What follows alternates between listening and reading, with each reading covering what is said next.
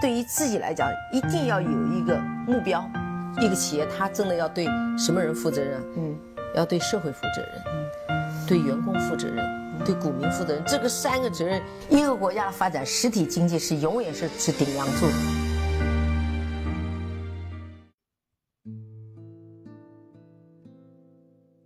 各位好啊，给你一个真实生动的格力电器，我们给的比你要的多。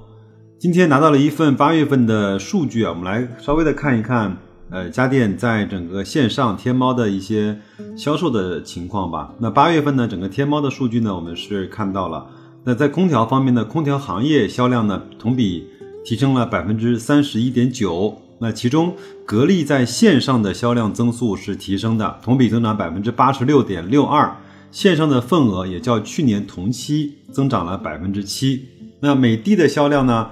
同比增长了百分之六十七点一二，线上的份额相较比去年增长了百分之六。嗯，我们也稍微想想看，是占的谁的份额呢？有可能是奥克斯的，对吧？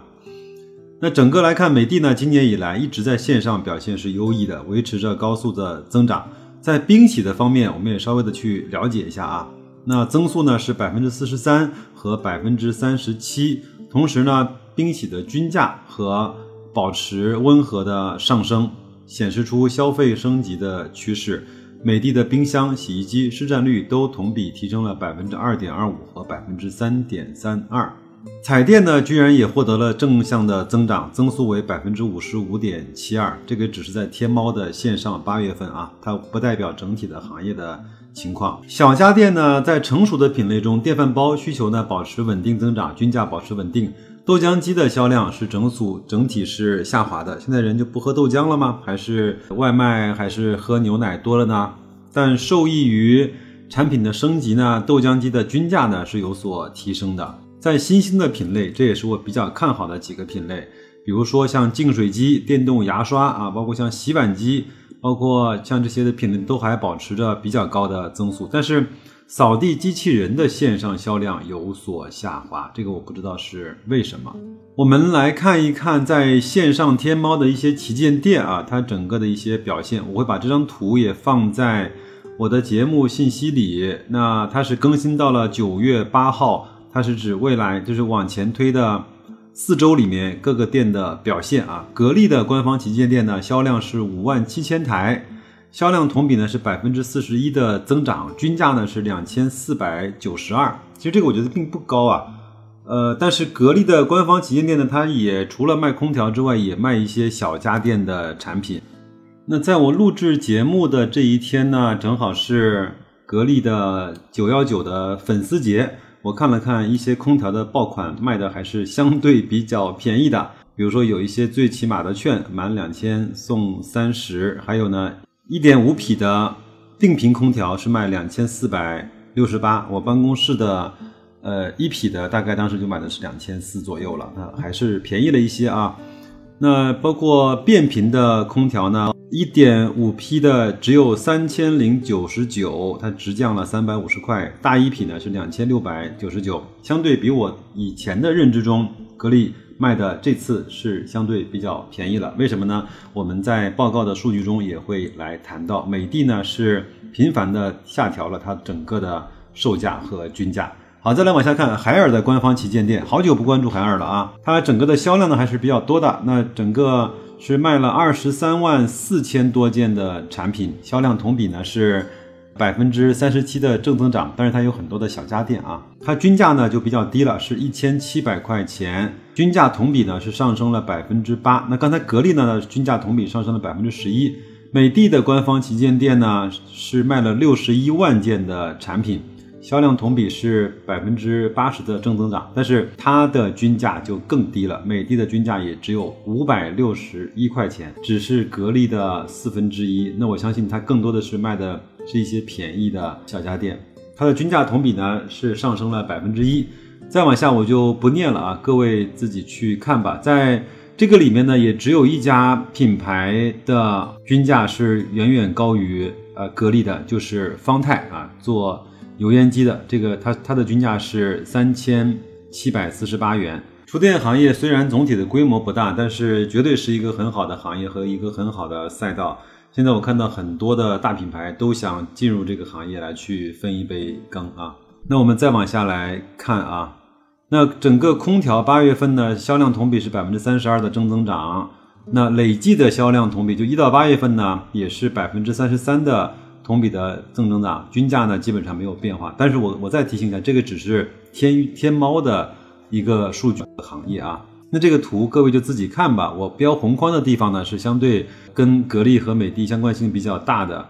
包括格力呢是销量同比百分之八十，累计的销量同比是百分之二十一，均价呢是上升了百分之四。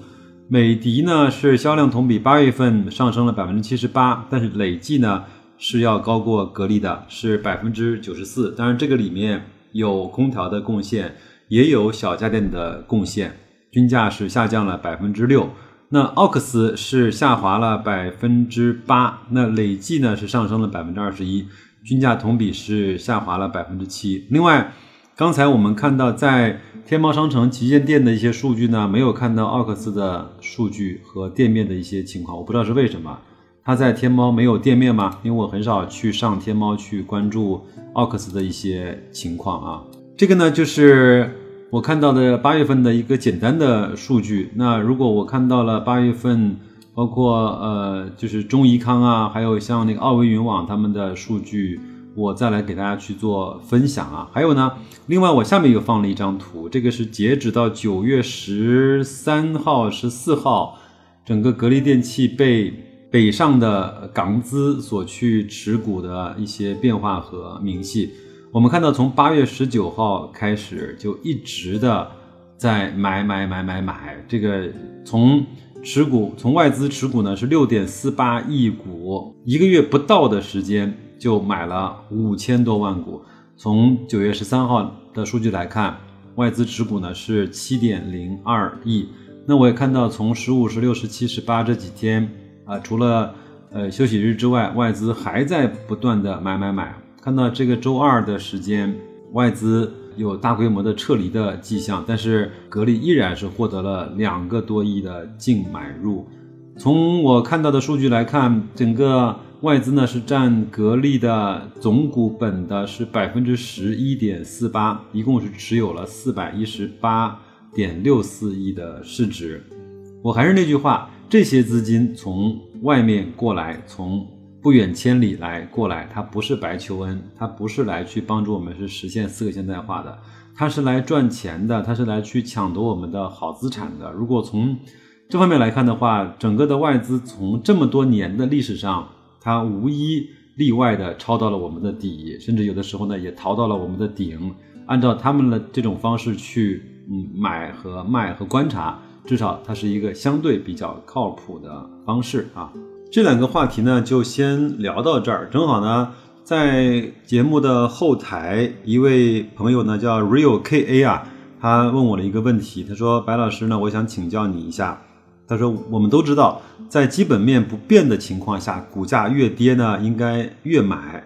但是如果一个股票在合理的估值区间范围内，股价一直慢慢往上走的情况下，在你的仓位还不够的情况下，你应该加仓吗？比如说现在的格力，历史看来已经不算太低估了，但是按照企业的质量以及和同行业公司的估值相比，又是偏低的。这个其实是有一点点怕，万一 很快速的涨起来，就失去了机会的感觉。想听听你的分析，也想问一下，当时你是？确认了格力是个好的企业的时候，但是投资量又比较少的时候，你会怎么办？或者说你是怎么办的？正好借这个前面一些数据，包括港资买来买去的一些情况吧，我也是稍微的回复一下。我觉得，当然一个企业它出现非常低估的时候，一定是有它低估的特殊的情况，比如说当时二零二零一五年格力的这种负增长，还有八项规定对。茅台的呃打击，还有呢，当时的三聚氰胺对伊利的打击，当然还有很多这种一些公司叫王子落难吧，或者或者叫一时阴沟翻了船嘛。那这个时候你应该伸出援助之手去帮他。那我呢也是当时在二零一五年股灾的时候，又加上二零一五年整体格力的业绩呢出现了几百亿的负增长的情况下，被打到了十几块钱的股价。当时其实讲心里话，也不是完全有百分之一百的把握，觉得格力一定能够从那个坑里出来。但是有一天呢，我也给自己一个醒悟的提醒，我说：那你做投资，你总归要相信一些什么吧。如果你什么都不相信，很可能你什么也都干不成。但是我觉得还是。看了大量的基本面，看了一些格力很多的一些资料啊，包括也看了一些雪球很多一些大 V 在上面就是振臂疾呼啊，替那个格力所鸣不平，也看好格力的未来，也是这样的情况下，嗯，不能说是晕晕乎乎，而是说呃，应该是逐渐的去买到了一些我当时认为还算是满意的一些呃底仓。那后来呢？反正我的原则就是大涨我肯定是不追的，那大跌呢？呃，就像你讲的一样，基本面只要不发生变化，那我总归要买一点的。比如说有有那么几次格力呢，由于各种事件，当时那个姚振华啊，包括不分红，还有种种这这些情况吧，没有进入 MSCI 的第一批的名单，它都出现了大跌，甚至是跌停。那在在那些时候，我是每一次都会再去买一些，当然。你还是要去关注一下你的现金流，不能够把你平时用来生活跟非常短的一些钱就直接买在了这个上面。另外，我还是要建议你不要把百分之一百的资金都放在哪怕是格力这样优秀的公司上，因为那样的话。真的是出现了黑天鹅，有可能你是没有办法所承受的，还是要把钱分成稳健的、分成投资的、分成去呃追求更高的回报的和追求比较安稳的，能够保持下来，不让你的生活变得特别糟糕的这样的两种的种类吧。那至于说现在在六十块附近的格力。我不认为它非常的高估，但是我显然也不能够给你它现在非常低估这样的状态。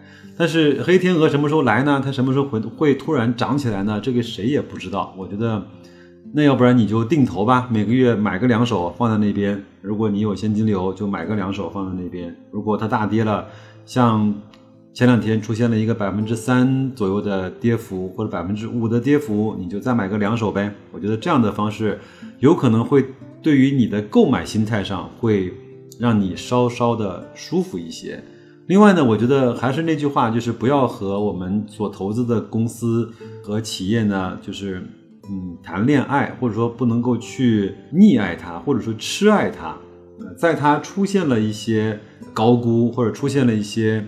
基本面的变化，甚至是说，呃，当你有更好的，你确认有更好的投资的标的的时候，这个时候，我觉得卖出也好，或者说，嗯，清仓也好，空仓也好，要做的坚决，因为那个时候你已经赚了钱，你已经呃落袋为安，是比什么都好的事情。我还是那句话，就是我小的时候，我妈妈告诉我一句话，她说：“你做事之前不要怕，做事儿之后不要悔。”你如果能够在这一生能够把这两条能够践行好，那我相信你的人生基本上是比较没有很多的烦恼的。做事之前，呃，想清楚就去干啊；做事之后呢，没关系，做完了就做完了。有有经验教训就总结，但是不要整天怨天尤人，活在那个抱怨声声里，好吧？这就是 r u k 你的问题，我给你的一点点我的回复啊。有方法论啊，当然也有价值观的范畴，好吧，那就今天到这儿吧。周末又来了，祝各位周末愉快，投资顺利，再见。